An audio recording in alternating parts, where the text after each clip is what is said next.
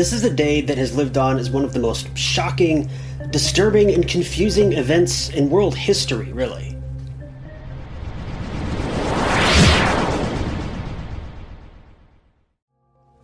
Harold Holt took office in January of 1966. Say goodbye to your credit card rewards. Greedy corporate mega stores, led by Walmart and Target, are pushing for a law in Congress to take away your hard-earned cash back and travel points to line their pockets. The Durbin Marshall credit card bill would enact harmful credit card routing mandates that would end credit card rewards as we know it. If you love your credit card rewards, tell your lawmakers, hands off my rewards. Tell them to oppose the Durbin Marshall credit card bill.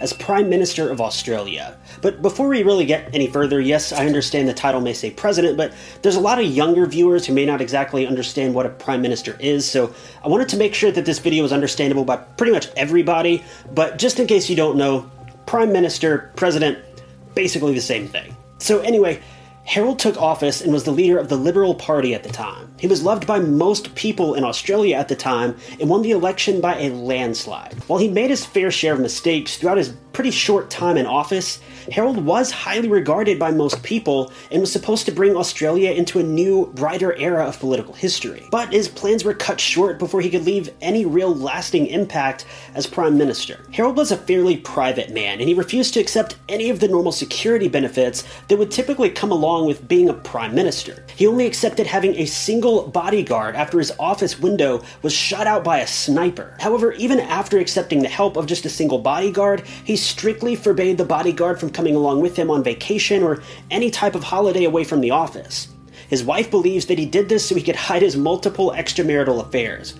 Pretty cold claim to come from your wife. I'm not going to get into all the specifics about that, but it seems like Harold's wife knew he was up to something, and it wasn't good. Getting back to the topic at hand, though, Harold loved the outdoors. He spent a lot of time fishing and hanging out by the beach, and he was a very skilled swimmer as well, and only had one major incident on May 25th, 1967. He'd been out with a few friends on a diving expedition when things went terribly wrong, and his friends heard him shouting for help. He was pulled ashore and began to vomit huge amounts of seawater. He said that while diving, his snorkel malfunctioned and it caused him to inhale water. He was quoted as saying, "That's the closest I've ever been to drowning in my life." If only he knew what would await him just a few months later. Harold would wake up on the morning of December 17th, 1967, and he ate breakfast and then called his wife, and they spoke for a short time. He then drove to a local grocery store and bought insect repellent, peanuts, and a couple newspapers. Interestingly, just a week before this, his doctor had ordered him to exert himself less and refrain from swimming or even playing tennis. The headline in one of these newspapers that he picked up read, "Prime Minister advised to swim less." Though that's exactly what Harold planned on doing that day, swimming. Harold made plans with a few of his friends to head to a local beach. They planned on swimming, spearfishing, and having a barbecue cookout around lunchtime. Notably, he never invited his wife to this, and one of the friends that he invited was Marjorie, I think you pronounce her last name, Gillespie. This woman was his alleged mistress. So they stayed at the beach for a while, but decided to leave just a short time later because it was super hot outside. While on their way back home, Harold suggested that they stop at another nearby beach for a swim. It was shortly after noon, and Harold wanted to exercise a bit to work up an appetite for lunch. He knew this beach very well, and he'd swum there countless times in the past, but this day would be much different. The water was less than ideal, to say the least, but Harold didn't let this deter him. He entered the water along with his friend Stuart, though everybody else knew that the water was far too unsafe to swim. Even though Stuart went in, he stayed close to the shore, but Harold decided to venture out further and just swam towards the ocean. The waves began to get increasingly worse, but Harold just continued swimming. Then, without a moment's notice, one of the waves crashed across Harold and pulled him underwater. His friends immediately lost sight of him, with Marjorie saying that it was like a leaf being taken out, so quick and final. He was never seen again. It only took an hour before news outlets began to cover the story of the missing Prime Minister. A massive search and rescue effort was underway, but there was no sign of him at all. Various crews searched for all hours of the day, up until January 5th, when the effort was eventually just called off.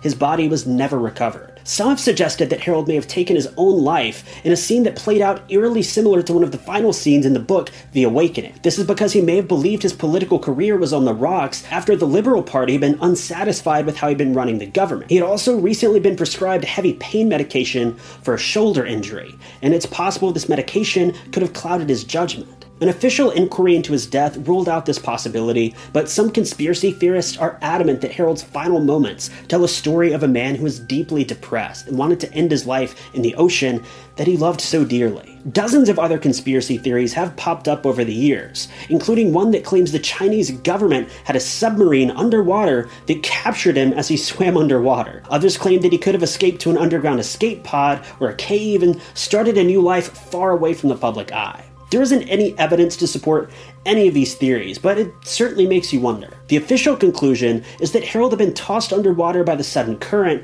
and likely became caught up in kelp that was underwater on the ocean floor. Because of this, he wouldn't have been able to get back to the top of the water, and he would have drowned and then likely been eaten by a shark or some other large animal underneath the water. But there's no evidence for this explanation either, and it doesn't really hold any more weight than some of these conspiracy claims. At the end of the day, no one really knows what happened to Harold Holt. Did he escape to a new country and start a new life with a new lover? Was he captured by the Chinese government? The world may never know. I'm personally a bit torn about this. It seems strange that he would just willingly swim out to sea when the waves were so clearly dangerous. His friends were so scared that they even refused to swim, aside from Stuart, but who really cares about Stuart? I tend to agree with some of the theories that he intentionally took his own life, to be perfectly honest with you.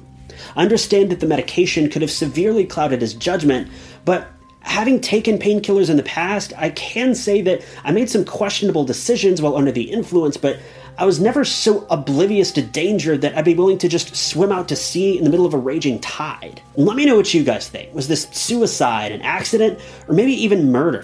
As always, if you guys have any extra information about this case that I may not have covered in this video, be sure to share it with all of us in the comments below. I always do my best to be thorough with my research, but we're all just human, and I'm sure I may have skimmed over a detail or two. But that's the video for today, you guys. I hope you enjoyed it. Don't forget to check out the Ty Notts merch store. You can get shirts, stickers, phone cases, masks, pillows, and so much more. And I made sure to price everything affordably and really reasonably so that anybody that wants anything can actually afford it. You can help support the channel that way and get some really cool knickknacks in the process. But with that, if you like this video, be sure to hit that like button. If you loved it, consider sharing, subscribing, or clicking that blue join button below to support the channel. But I've been Ty Notts. You guys have been lovely. I'll catch you in the next video.